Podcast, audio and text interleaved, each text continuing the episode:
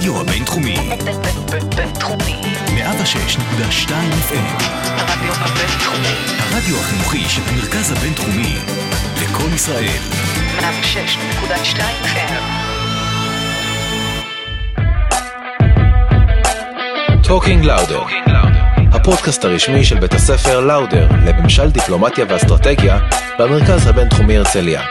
עם הילה רודד ושרון ברסלר. שלום לכולם, אנחנו עם פרק נוסף של Talking Lauder, הפודקאסט הרשמי של בית הספר לאודר לממשל, דיפלומטיה ואסטרטגיה במרכז הבינתחומי, שגם היום אפשר להגיד אוניברסיטת רייכמן. מזל אה, טוב לנו. כן, אני הילה רודד, אני שרון ברסלר. אה, והיום הגיע להתארח אה, אצלנו אורח, אה, יוסי לוי, שלום, מה שלומך? בסדר גמור, קודם כל מזל טוב על זה שהפכתם לאוניברסיטה, כן, תודה. תודה. וחוץ מזה אני מודה לכם שהזמנתם אותי, כי אני חושב שיש חשיבות שאנשים אה, באמת אה, יבינו שאי אפשר להפריז בחשיבותה של התקשורת במשטר דמוקרטי. זהו, אז אנחנו בדיוק אה, נציג גם את הנושא וגם נציג אותך. קודם כל, אה, יוסי הוא עיתונאי אה, כבר אה, הרבה מאוד שנים, לשעבר הוא היה יועצו של בנימין נתניהו, מגיש כיכר סחריר בדמוקרט TV, אז שוב תודה רבה שהגעת. וכמו שהתחלת אה, להגיד, היום אנחנו בעצם נדבר על המשמעות ועל הקשר שיש בין פוליטיקאים לעיתונאים, בין אה, תקשורת לפוליטיקה. כל העולם הזה אנחנו מאוד uh, מחכות uh, ורוצות לצלול אליו פנימה, וככה uh, גם המאזינים. אני חושבת שגם אה, חשוב לציין שהנושא הזה בעצם עלה לאחרונה, בשנה האחרונה, אה, לשיח, בעיקר בעקבות החקירות של אה, נתניהו, בעיקר ת- תיק 4000, אה, אבל זה בעצם לא איזשהו קשר חדש, הקשר בין פוליטיקאים לתקשורת. אה, ובגלל זה רצינו קצת לנסות להבין יותר לעומק מה מהות הקשר הזה, ואיפה בעצם עובר הגבול. אז אנחנו עוד מעט ככה נצלול פנימה. Um, אני אשמח שקודם כל ננסה רגע לתאר, אם תוכל לעזור לנו קצת ללכת אחורה, uh, ולהבין רגע מה זה בכלל קשר בין תקשורת לפוליטיקה. הקשר בין אה, פוליטיקאים לעיתונאים הוא קשר כמעט סימביוטי, כלומר, לכל אחד קשה להתקיים אה, בלי השני, דרך אגב, זה נכון כמעט אה, לכל התחומים. שני הצדדים צריכים אחד את השני, וכשאני אמרתי שאי אפשר להפריז בחשיבות של תקשורת במשטר דמוקרטי, אה, התקשורת בעצם היא צורבת תודעה, היא יוצרת תודעה. אם אה, משהו אה, לא מדווח בתקשורת, אז הוא בעצם לא התרחש, לא קיים. והדברים האלה, אני חושב שהם אה, אה, רק הלכו והשתכללו והתפתחו אה, עם השנים, ואם יהיה לנו זמן, ניכנס גם לרשתות החברתיות, אבל אם לא, נסתפק בתקשורת המסורתית אה, הקלאסית. תראי, זה שפוליטיקאי, את הזכרת תיק 4000, אין אדם, זה יכול להיות גם זמר דרך אגב, זה יכול להיות כל אדם, כל בעל מקצוע, נגר, שלא רוצה תקשורת אוהדת. כל אחד מעדיף שיכתבו עליו, יאמרו עליו, ישדרו עליו דברים טובים ולא דברים שליליים. וזה אה, יותר מלגיטימי. ומנסים פה להטעות ולהגיד שתיק 4000 זה בגלל סיקור אוהד. לא, זה לא בגלל סיקור אוהד. כי מאז ומתמיד, עוד מימי אה, בן גוריון, לפני כן אני לא יודע, אבל כבר בן גוריון מאוד היה חשוב לו לקבל אה, תקשורת חיובית, ומאז כל ראשי הממשלה וכל אישי הציבור, כל נבחרי הציבור, אם זה שרים ואם זה חברי כנסת, חשוב להם לקבל תקשורת חיובית, וזה לגיטימי. כלומר, לגיטימי שמתקשר יועץ תקשורת, עוזר של שר, של ראש ממשלה, של כל אישיות ציבורית, לעיתונאי או לעורך, ומבקש ממנו שיסקרו בצורה אוהדת או בצורה חיובית מעשה שהוא עשה, או פגישה שהוא קיים, או יוזמה שהוא קידם לאיזה הצעת חוק. עד כאן הכל בסדר. ברגע שהפוליטיקאי, בתוקף תפקידו כשר התקשורת, כראש ממשלה, נותן לבעלים של כלי התקשורת, מתגמל אותם בשווה כסף, בכסף או בשווה כסף, ולא מדובר כאן על סכומים נמוכים, מדובר כאן על מיליארד שקל בתיק 4000, פה העבירה. כאן מתקיימת העבירה. אחרת זה, זה במסגרת הגבולות, במסגרת המגרש, לגיטימי לגמרי. דרך אגב, יש גם אה, מתח קבוע שקיים בין, בין עיתונאים לבין אה, פוליטיקאים. אם אתה כותב עליי דברים טובים, אז אני אהיה יותר נחמד אליך, אני גם אתן לך סיפורים, אדליף לך דברים. והפוך, אם אתה תהיה מאוד ביקורתי, אז אני אנסה למדר אותך, אנסה לתת את הסיפורים אה, ליריב שלך. כל זה זה בגדר תחומי המגרש ובמסגרת החוקים הלגיטימיים. אז אני אשמח לשאול, בעצם דיברנו על היחסים הסימביוזיים האלה. מה העיתונאי מביא אה, לשולחן הפוליטיקאי? קצת התחלנו לדבר על זה, אבל מה. מה העיתונאי מרוויח מזה? הוא מרוויח מזה אייטמים, הוא מרוויח מזה יותר אה, חשיפה, יותר רלוונטיות? בואי, כשאני דיברתי על החשיבות של התקשורת שאי אפשר אה, אה, להפריז בה, בואי ניקח יוזמה שיש עכשיו למשהו בנושא איכות סביבה. ניקח את זה נושא לא פוליטי. ובואי נגיד שעשרה מובילי דעת קהל, שזה עיתונאים מובילים, בערוצים 11, 12, 13, רשת ב', גלי צה"ל, ידיעות אחרונות, מעריב הארץ. עשרה עיתונאים מתנגדים להצעה הזו. את, את יכולה להניח מה קורה איתה? היא, היא נמחקת, היא יורדת מסדר היום. כלומר, אותו אדם שבא והעלה את ההצעה הזו מתוך כוונה חיובית, שהוא רואה שעשרה אנשים שהם מובילי דעת קהל במדינת ישראל, נחשבים לעיתונאים בכירים, מתנגדים לזה, סביר להניח שההצעה הזו תרד. וכאן אני רוצה להדגיש את הכוח של העיתונאים. כלומר, הרבה פעמים עיתונאים מצטנעים ואומרים, זה לא אני, זה כן אני. הכוח הוא אדיר. הכוח הוא אדיר כי פוליטיקאי בסופו של דבר, בטח בעידן המודרני, יותר מאשר בעבר, חשוב לו מאוד הסיקור החיובי. וככל שכלי התקשורת, הוא יש לו תעודה יותר גדולה, רייטינג יותר גבוה, אז החשיבות שלו עוד יותר גדולה, כי הוא צורף תודעה. בסופו של דבר, התקשורת מתווכת את הפוליטיקאי לציבור הרחב. כי סביר להניח שאת לא נפגשת עם ראש הממשלה, לא הקודם ולא הנוכחי, וכך גם מרבית אזרחי ישראל, 95% מהם. יש קומץ קטן שבסוף נפגשים פנים מול פנים עם אה, ראש ממשלה או עם שרים. ובסופו של דבר הדימוי שלך על ראש ממשלה, הדעה שלך על ראש ממשלה וגם על שרים, היא דרך הצורה שבה, דרך הפילטר של התקשורת, איך הוא עובר את התקשורת. ולכן גם פוליטיקאים היום שמים דגש הרבה יותר מבעבר על הנראות. אוקיי, על, על מה הם לובשים, איך הם לובשים, איך הם מגיעים, מאיזה זווית מצלמים אותם. הדברים האלה בעבר לא זכו לכזו חשיבות ולכזו תשומת לב. כשבן גוריון או אשכול אה, אה, נאמו, הם לא אה, הקפידו על זווית הצילום, איפה תעמוד המצלמה ואיפה יעמדו העיתונאים, ושיצלמו אותם מהצד היותר טוב, שבו אין להם צלקת או שהם נראים יותר טוב. היום את רואה שהנראות... היא כמעט יותר חשובה מהמהות. ואת יכולה להגיד שזה לא בסדר, זה לא הגיוני. את רואה, דרך אגב, שגם פוליטיקאים לפעמים, המראה שלהם עוזר להם להתקדם. אנשים שנראים טוב יותר, זה גם גברים וגם נשים אגב, לא, לא רק נשים ולא רק גברים, זה עוזר להם יותר. כלומר, הם, הם עוברים יותר טוב לציבור, הם נתפסים כחכמים יותר, כמוצלחים יותר. כל הזמן דיברו על זה שגנץ, לפני שהוא בכלל אמר איזושהי מילה, כולם נורא רצו להצביע לו, למרות שהוא עדיין לא הציג אפילו את העמדה שלו. ד, דוגמה קלאסית, דרך אגב, יש לי עוד כמה דוגמאות, אני לא אתן אותן, אבל כאילו, את רואה, תגידי, זה לא צריך להיות כך. אבל זה כך, מה לעשות? כלומר, הנראות חשובה הרבה פעמים יותר מהמהות. ולכן הפוליטיקאי חשוב לו, ש... עיתונאי בכלי תקשורת מוביל, לפחות לא יגרום לו נזק. והוא יכול לגרום לו נזק. דרך אגב, היה איזה מקרה השבוע בין ערוץ 12 ל-13, ששר לביטחון פנים עומר בר-לב התראיין בערוץ אחד ולא התראיין בערוץ השני, מתכוון לערוץ 12 ולא ערוץ 13, mm-hmm. ואז בערוץ 13 אה, אה, מישהו מתח עליו ביקורת, שיש ביקורת נוקבת במשטרה על תפקודו ושהוא לא מבין בעבודת המשטרה, ואז מישהו אמר, כל זה מעשה נקמנות, כי הוא הלך לערוץ 12 ולא בא אליכם. אז... זה יכול להיות שכן, יכול להיות שלא, אבל אני מביא לך דוגמה מהשבוע, לא מההיסטוריה הרחוקה. זהו, אז יש, יש בעצם הרבה מאוד מתחים בין הדבר הזה, ואנחנו כ, כצרכני תקשורת, אנחנו בעצם מקבלים רק את התוצר, אנחנו פחות, אה, כצרכנים, פחות מודעים לדינמיקות האלה. אנחנו, באותה מידה שפתחתי את ערוץ 12, יכלתי לפתוח את ערוץ 13, ואז אולי התפיסה שלי הייתה שונה לגמרי. במקרה אה, הזה. מצוין. אני אתן לך פה איזה, איזה אה, נקודה באמת אה, שהיא מרכזית, שחשבתי לשמור אותה לסוף, אבל אנשים יישארו איתנו כי הם לא ישתעממו. אם מישהו רוצה לקבל תמונה כמה שיותר אמיתית, כמה שיותר רחבה, כמה שפחות מוטט, הוא צריך לצרוך תקשורת מכמה מקורות שונים ומגוונים, אוקיי? שונים ומגוונים. כלומר, שזה לא יהיה מאותו בית תוכן, לדוגמה, רשת ב' וערוץ 11 זה אותו בית תוכן, אוקיי? אה, אה, ynet וידיעות אחרונות זה אותו בית תוכן.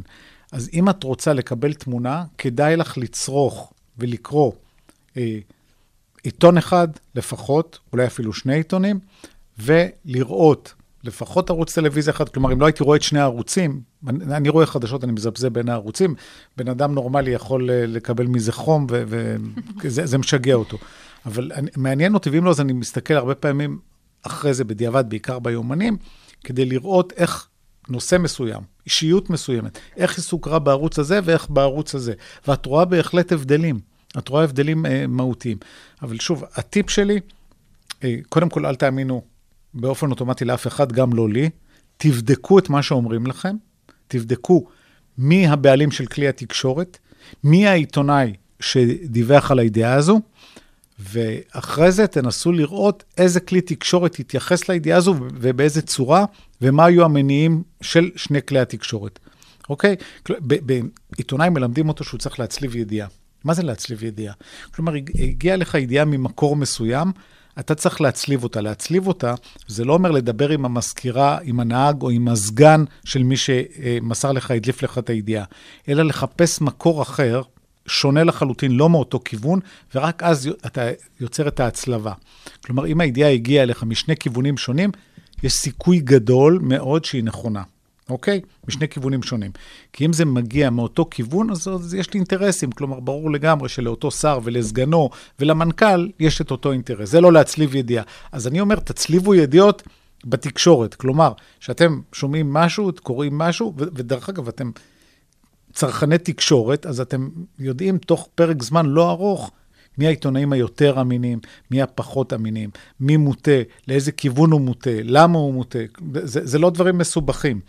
ואם אנשים יגידו, תעזוב אותי, באמא שלך אין לי כוח לכל הדברים האלה, לצרוך תקשורת, לא לצרוך תקשורת, אני, יש לי להגיש עבודה סמינריונית בעוד שבוע, ויש לי מבחן בעוד שבועיים, אז תגידו לו שמחיר הדלק שהוא משלם, אז זה פוליטיקה.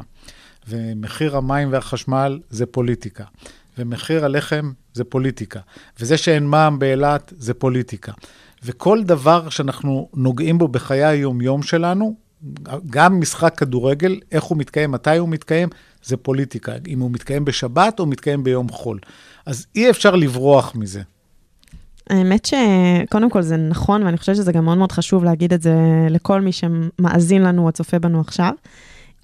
אתה ציינת קודם שבשנים האחרונות רואים יותר ויותר כמה לפוליטיקאים חשוב מהנראות שלהם וכמה הם יותר שמים דגש על תקשורת. אותי מעניין, uh, בסופו של דבר, ההתפתחות של הרשתות החברתיות כן מאפשרת איזשהו שיח ישיר של הפוליטיקאים עם הציבור, והתקשורת היא בעצם איזשהו גוף מתווך שלפעמים אולי לא צריך אותו, כמו שטראמפ הראה לנו וכמו שגם אה, נתניהו אה, מראה בהרבה מאוד אה, פעמים. והשאלה, האם רואים גם את השינוי ביחס של הפוליטיקאים לתקשורת בעקבות בעצם האפשרות לשיח ישיר עם הציבור. אני כן אגיד שראינו את זה באחת מהמערכות הבחירות עם הליכוד TV, זה בעצם ויתרו על הגופי אה, תקשורת המיינסטרים ואמרו, יותר פשוט לי לדבר לקהל הבוחרים שלי ישירות ברשת. טוב, הרמת לי כאן אה, אה, להנחתה, אני לא יכול להתאפק. תראי, קודם כל, הפוליטיקאי שהקדים בשנות דור את כל יתר הפוליטיקאים במדינת ישראל לגבי החשיבות של התקשורת זה נתניהו. נתניהו הבין כמה התקשורת חשובה, ולכן הוא שם על זה דגש מאוד מאוד מאוד חזק, וזה גם uh, הצליח לו uh, ברוב המקרים. עכשיו תראי, uh, ברגע שאני בא אליכם ונכנס לאולפן ואני אומר, אני יודע ששתיכן נגדי. אני יודע שכל מה שאתם רוצות זה כאן להכשיל אותי, שאני אגמגם, שאני אתבלבל. זה מהלך מאוד מאוד מתוחכם מצידי. אני מדבר כרגע לא עליי, אני מדבר על נתניהו. כי אז קורות, אחד משני הדברים יכולים לקרות. אחד, שתשאלו שאלות קשות, זה בדיוק כמו שאמרתי לפני דקה, אתן אה, רוצות להכשיל אותי, בגלל זה אתן שואלות אותי שאלות שאני לא מתמצא בהן. או שאתם תנסו להוכיח לי, מה פתאום, להפך, ואז תהיו מאוד נעימות ומאוד אוהדות ומאוד נחמדות אליי. כלומר, בכל מקרה אני הרווחתי. בצעד מאוד מאוד קטן, ותראי כמה תחכום יש פה. כשאני בא ואומר, התקשורת נגדי, אני מראש הרווחתי. או שהוכח שאני נכון, או שאני זכיתי לתקשורת אוהדת ולמראיין אוהד. הליכוד TV זה אה, ערוץ ש, שנתניהו הקים בעצם, כי הוא אמר, כל, כל ערוצי התקשורת נגדי, מה שרחוק מהאמת, כרחוק מזרח ממערב, ואני יכול להוכיח את זה בקלות, אם יהיה לכם זמן, אני מוכן גם להיכנס לזה, אבל אם לא, אז לא, זה גם בסדר. ואז הוא הקים ערוץ טלוויזיה.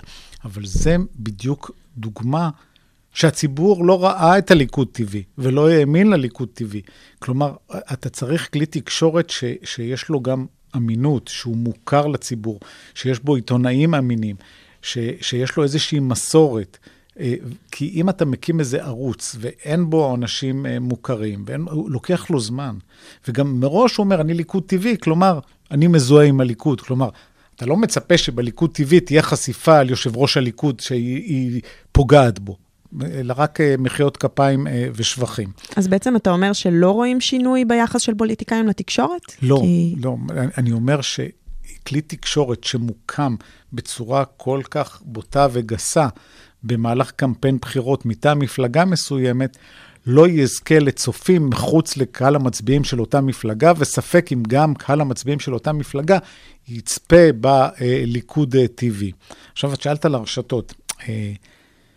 אה, הרשתות שינו את העולם, הרשתות שינו את העולם בעניין הזה שדיברנו קודם על טוויטר מחוץ לאולפן, שהטוויטר אה, זה בועה, אבל בבועה הזו נמצאים אה, כמעט כל הפוליטיקאים בעולם, בעולם המערבי, בעולם הדמוקרטי, וכמעט כל העיתונאים ונבחרים. ושם את יכולה באמת להעביר את המסרים שלך אה, שלא דרך תיווך. אבל, ויש כאן אבל גדול, יכול להיות שזה השתנה, אבל עד לפני שנתיים-שלוש מחקרים הראו שאנשים ייחסו אה, הרבה יותר חשיבות ואמינות לכלי התקשורת המסורתיים.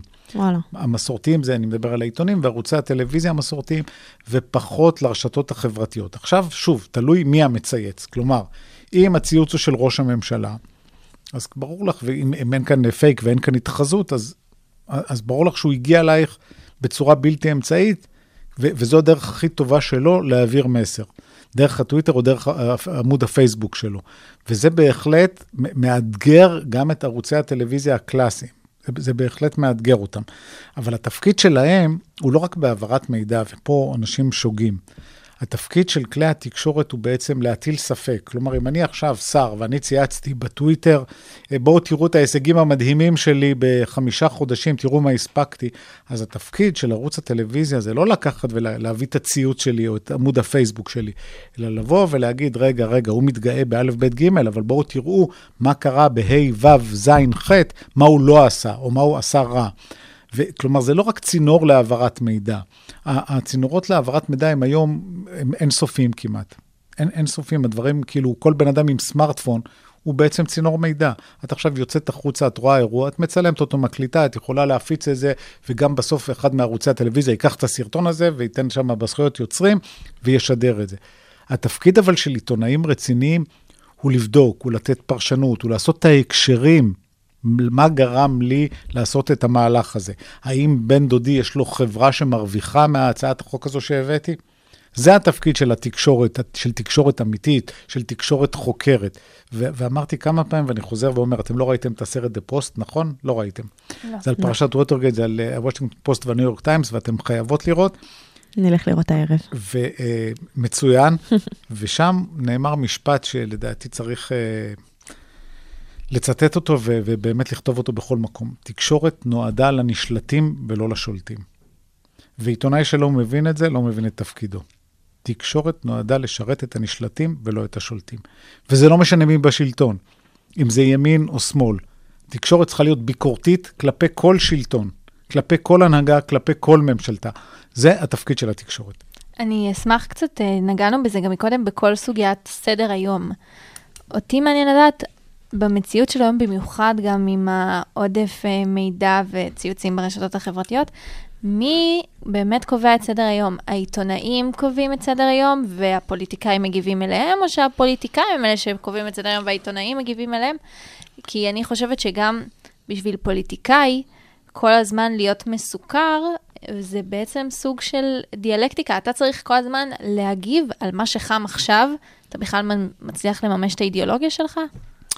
אה, שאלה מצוינת, ואת יודעת, אה, יש ספר אומנות המלחמה, אז יש דברים שהם אומנות, כלומר, אין נוסחה לנצח מלחמה, את יודעת, אין נוסחה מתמטית שאני אומר שאני יודע. למה אין נוסחה?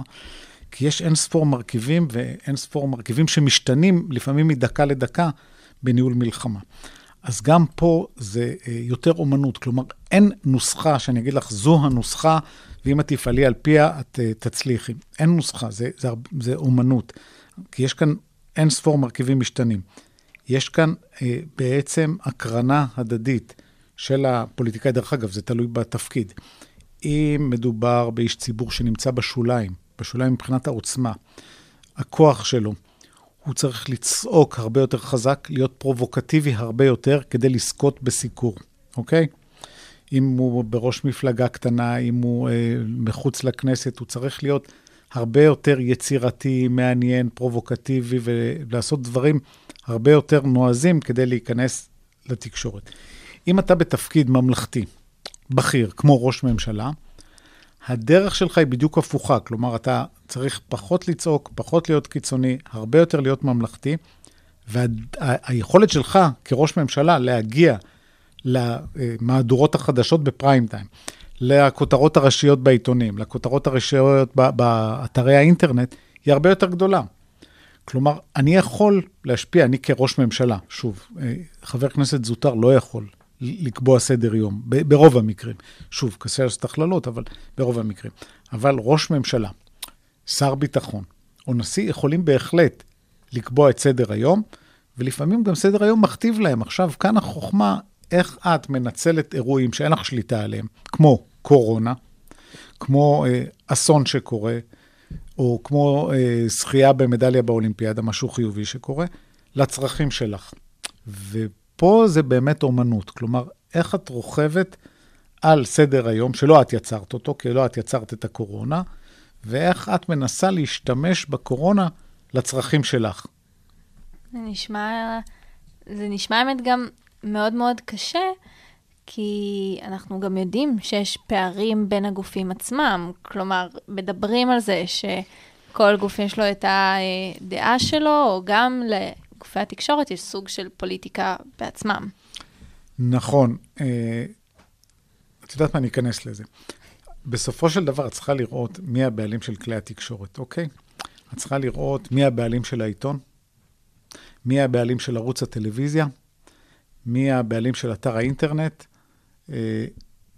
ולפי זה את צריכה לצרוך את התקשורת. כלומר, דרך ה... זה חייב להיות לך ב-back mind, זה חייב להיות באיזשהו מקום שאת צריכה לזכור שהבעלים של ידיעות אחרונות ו-ynet זה ארנון מוזס. את צריכה לזכור שהבעלים של וואלה היה בזמנו שאול אלוביץ', שהוא גם היה הבעלים של בזק. את צריכה לדעת שהבעלים של ערוץ 20 זה משפחת אה, מירלשווילי, שיש לה אינטרסים עסקיים במדינת ישראל. את צריכה לדעת שלתשובה באמצעות אה, ביתו יש אחוזים בערוץ 12. את צריכה לדעת שבעל השליטה בערוץ 13 זה לן בלווטניק.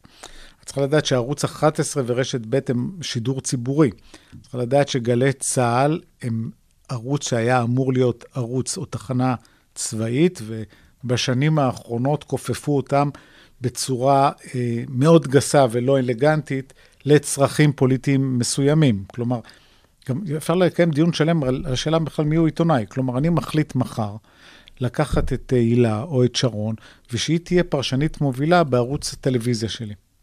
כלומר, אין כאן, זה, זה אחד התחומים שאין בו אה, היררכיה ברורה. אין היררכיה ברורה, נגיד בצבא, בשב"כ, בבנקאות. את לא יכולה להפוך מכספרית או מתפקיד זוטר להיות מנכ"לית הבנק או משהו כזה. בתקשורת ההיררכיה היא מאוד לא ברורה. כלומר, אני יכול לקחת מישהו שעד אתמול היה פרשן מוביל ולהגיד, תשמעו, הוא לא שווה הרבה, ולקחת אחת מכן, להגיד, זו צעירה מוכשרת, אינטליגנטית, חדה, והיא תוך שלוש שנים, או תוך שנתיים, או תוך שנה, אני הופך אותה לכוכבת. כלומר, אין כאן אה, אה, מדרג שאת צריכה להיות קודם כל אה, מ"פ, מג"ד, מח"ט, מפקד אוגדה, ואחר כך להגיע. וזה גם נדמה לי שזה המקצוע היחיד שהבן אדם הכי זוטר בארגון יכול להשפיע על הכותרת הראשית של מחר. כלומר, את יכולה להיות כתבת שהתחלת לעבוד לפני שבועיים, ולהביא סיפור מדהים. להביא סיפור מדהים אה, בזכות מזל, בזכות קשרים, בזכות, לא משנה בזכות מה. אה, אה, אין עוד מקרה כזה, אז את יכולה להגיד שזה החיסרון של המקצוע, אבל זה גם היופי של המקצוע הזה. האמת שזה מדהים בעיניי, לחשוב שאתה יכול באמת להשפיע ולשנות ולעשות דברים שהם משמעותיים. האמת שאני אשמח לשמוע אם יש לך איזשהו, איזושהי דוגמה לספר לנו על מקרה שאתה גאה בו במיוחד, איזושהי חשיפה שעשית או... אה, יש, יש כמה דברים, יש כמה סקופים שככה אני מושך איתי לאורך השנים. אחד מהם היה אה, צילומים של אסון ורסאי, לא הצילומי וידאו, אלא צילומי הסטילס.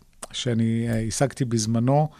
אה, דוגמה אחרת זה בערב ראש השנה שנת 2000, כדי שתבינו כמה אני זקן, לפני 21 שנה. אה, כותרת ראשית בעיתון מעריב, אה, שהיועץ המשפטי לממשלה, אליקים רובינשטיין, מחליט לסגור את התיקים נגד בנימין נתניהו, היו שלוש חקירות בזמנו, ברון חברון ופרשת המתנות וקבלן ההובלות אבנר עמדי, והוא מחליט להסתפק בדוח ציבורי חריף ולסגור את התיקים נגדו. תשמעי, היו עשרות, עשרות מקרים. ועשרות סיפורים וחקירות של אישי ציבור, שהיום כבר לא זוכרים מי הם היו, החל מעזר ויצמן, שהיה נשיא המדינה, והייתה חקירה נגדו, ובסופו של דבר, זיכרונו לברכה, הוא, הוא פרש מתפקידו דרך חקירות של אה, אריאל שרון. אה, כמעט כל איש ציבור בעשורים האחרונים הגיע לחקירת משטרה. פרשת העמותות אה, עם אהוד ברק ויצחק הרצוג, שהיום הוא נשיא המדינה. אז כל הדברים האלה סיקרתי, חקירת אריה דרעי, אני הבאתי שם אה, פרוטוקולים מתוך החקירה ו... שהיו אצלי באופן בלעדי, ונתתי אותם ככה כל יומיים איזה פרק. מה שהטריף את כל היריבים, אה, בוודאי את ידיעות האחרונות, שהיה אז הנמסיס הגדול של מעריב, וכל פעם נתתי עוד איזה פרק, אה, מה נאמר בחקירת הדיאלוגים והמשחקים. דרך אגב, חקירת משטרה זה גם כן, זה משחק שחמט מרתק. כי יושבים, אני מדבר על אישי ציבור, אני לא מדבר על... אה, דרך אגב, גם עבריינים, אבל עבריינים מאוד בולטים. ויש כאן משחק מוחות, אני בעצם רוצה להפיל אותך, ואת לא רוצה ליפול. ויש כאן משחק, איך אני מצליח להרדים אותך, או להוליך אותך שולל, או לקח אותך כאילו לכיוון הזה, ואז לחתוך לכיוון אחר. זה, זה, זה משחקים מרתקים. משחקים מרתקים, גם החקירות של, של נתניהו, שהן אה, לא התפרסמו כולן ויצאו בצורה מאוד סלקטיבית ובצורה מאוד מגמתית, אבל גם בכלל של אישי ציבור, של כל איש ציבור. אריה דרעי זה דוגמה קלאסית אה, למשחק מוחות שהיה בינו לבין אה, החוקר שלו, ניצב משנה מאיר גלבוע בזמנו, ראש היחידה הארצית לחקירות הונאה, לבין אריה דרעי, שני אנשים ברמה אינטלקטואלית מאוד גבוהה, עם איי-קיו מאוד גבוה, והם משחקים את המשחק, זה פשוט... אה, ושניהם, דרך אגב, היה איזה קטע ששניהם גם אה, עישנו מקטרת, אז זה בכלל היה סיפור, אה, סיפור משחק. שחמט קלאסי, כן. שתיארתי אותו במעריב, זה היה... אז האמת שבהקשר הזה אנחנו תכף ממש מסיימים את הפרק, אבל אני אשמח לדעת, מה לדעתך מקומה של התקשורת במציאות החדשה, במובן הזה שגם לעיתונאים, מאוד קשה לה, לה, להתקיים, יש את כל המרדף הזה אחר הקשב, אחר תשומת הלב, אה, וגם אנחנו כן רואים בסופו של דבר ניסיונות להחליש את התקשורת, אה, המיינסטרים, הפרינט הוא פחות רלוונטי כבר. איך אנחנו כן יכולים לנסות להציל אה, את התקשורת, או שהיא חייבת להבין שגם היא צריכה להשתנות? קודם כל, מקומם אותי שאומרים שהפרינט uh, מת. אני חושב שהפרינט uh, צריך uh, לעשות את השינוי וללכת לכיוון יותר הפרשני, לכיוון יותר ניתוחים של מגמות ופחות של uh, ידיעות, שזה קופץ לך uh, בכל אתר, uh, כל, בכל אתר חדשות או בכל ציוץ בטוויטר, אבל ללכת יותר לניתוחי עומק. Uh, אני חושב שהדבר הכי חמור שקרה uh, בישראל בשנים האחרונות, שהעיתונאים הם מורתעים. העיתונאים הם אה, מפוחדים. אה, פעם עיתונאי זה היה, אה, היה מאוד גאווה להיות עיתונאי, כאילו, אנשים היו מאוד גאים. והיום האנשים, אני לא אגיד שהם מתביישים, אבל הם מבינים, גם הציבור מבין שבעצם יש מעליך עורך שיש לו מניעים עסקיים ו/או פוליטיים, ויש מעליו בעל בית שיש לו מניעים בעיקר עסקיים, אבל לפעמים גם פוליטיים, בעיקר עסקיים אבל, ובעצם אתה, נותנים לך את התחושה, או, בחלק מכלי התקשורת, אני שוב, אני לא רוצה לעשות הכללות, יש בישראל עיתונאים מצוינים. לא הרבה, אבל יש עיתונאים מצוינים, בכל כלי תקשורת. אין כמעט כלי תקשורת שאין בו את הכמה מצוינים שלו, אבל הם באמת אחוז קטן מאוד, האחוז שלהם הולך ויורד, שהם גם עצמאים והם בעלי שם, ואף אחד לא יעז לצנזר אותם, או לא יעז אה, להכתיב להם מה לשדר או מה לכתוב. יש כאלה בכל כלי תקשורת. לבין כלל הציבור העיתונאים, אלה שאין להם מעמד, אלה שהם לא בעלי שם, שהם יותר נשלטים, שהם יותר מוחלשים, הם יותר מפוחדים, כי הם מבינים שיכולים לפטר אותם מחר, הם יכולים ש... והם מבינים שהעולם התקשורת פה נורא נורא מצומצם, שיש פה שלושה וחצי ערוצי טלוויזיה, ואני... ואת מבינה שאם את אה, לא פה ואין לך אפשרויות בחוץ, אז את צריכה להיות אה, די להתנהג יפה ולהיות אה, נחמדה, ואני אגיד לך מה לומר ואיך לומר. ואם לא, אני אמצא מישהי אחרת. אני אמצא מישהי אחרת אה, שיודעת לעשות את מה שאני רוצה, לא פחות טוב ממך. ו- ופה באמת זו, זו הבעיה הגדולה, והאתגר הגדול הוא, הוא באמת שהתקשורת תשמור על עצמאות שלה, והמדינה צריכה להתערב. אני אומר כאן משהו דווקא כאילו... להתערב, זה כאילו כן. נשמע הפוך. כן, נכון, המדינה צריכה להתערב, לחזק ערוצי תקשורת ציבוריים, אבל לא להתערב בתוכן. להתערב בלחזק אותם, איך להתערב מחזקים? בתקציבים. הבנתי. איך מקימים כאן, סתם לדוגמה, אה, אה, ערוץ נוסף שהוא ציבורי. בד- בדומה לערוץ 11, אוקיי? או, או, או עיתון ציבורי, אה, שאין לו בעצם אה, אה, אינטרסים עסקיים. שיש כאן אה, תחנת רדיו שאין לה אינטרס עסקי, כמו רשת ב', היא זוכה לאמינות מאוד מאוד גבוהה. לא לחינם רשת ב' זוכה לאמינות גבוהה. למרות שגם בהקשר הזה יש שיטענו שזה לא לגמרי נכון, כי בסופו של דבר זה ערוץ שהוא כביכול נכון. ממשלתי, והיו גם אמירות בעבר של פוליטיקאים ש... נכון, לכן חשוב שהמדינה לא תתערב בתוכן, אבל תחזק את כלי התקשורת, תיתן להם גב ותנסה לנתק את התלות הזו. לדוגמה, אם יש ערוץ תקשורת, עכשיו אני אעשה כאן אה, קידום לדמוקרט TV. דמוקרט TV, הכוח שלו הוא בחולשתו, אוקיי? מה, מה זאת אומרת? הוא לא נשען על אוליגרך אחד. כי אז האוליגרך היה בא מחר ואומר לי, תשמע, מהיום אתה לא אומר אף מילה רעה על X או על Y. הייתה לי ברירה או לציית לו או להגיד שלום, או שהוא היה אומר לי שלום אחרי יומיים. ברגע שהדמוקרט TV, הוא, הוא נשען על 8,000 איש, אוקיי? על, על שותפים, שכל אחד אה, בהוראת קבע תורם את מה שהוא יכול, אז, אז זה הכוח שלו. אין פה בעצם בעל אינטרס אחד. נכון מאוד, הציבור הוא בעל האינטרס. וזה הדבר החשוב זה בדיוק גם מה שאמרת, שבסופו נכון. של דבר לשרת את לגמרי. הציבור. יפה, אני חושבת שזאת אה, אמירה טובה, וגם בעיקר בהתחשב בעצם באמירה שאמרת בהתחלה, שהכל זה פוליטיקה והכל זה תקשורת. אה, אני חושבת שבאמירה הזאת אנחנו גם נסיים. אה, נגיד תודה רבה ליוסי לוי. היה מרתק, תודה. היה לי לעונג, תודה רבה לכם. ותודה גם לכל המאזינים והמאזינות שלנו והצופים שלנו. אנחנו היינו שרון ברסלר והילה עודד. Uh, אתם יכולים לשמוע אותנו בכל אפליקציות הפודקאסטים ובאתר הרדיו הבינתחומי, וכמובן בפייסבוק וביוטיוב של דמוקרט TV. תודה רבה לכולם, נתראה בפרק הבא. להתראות, תודה.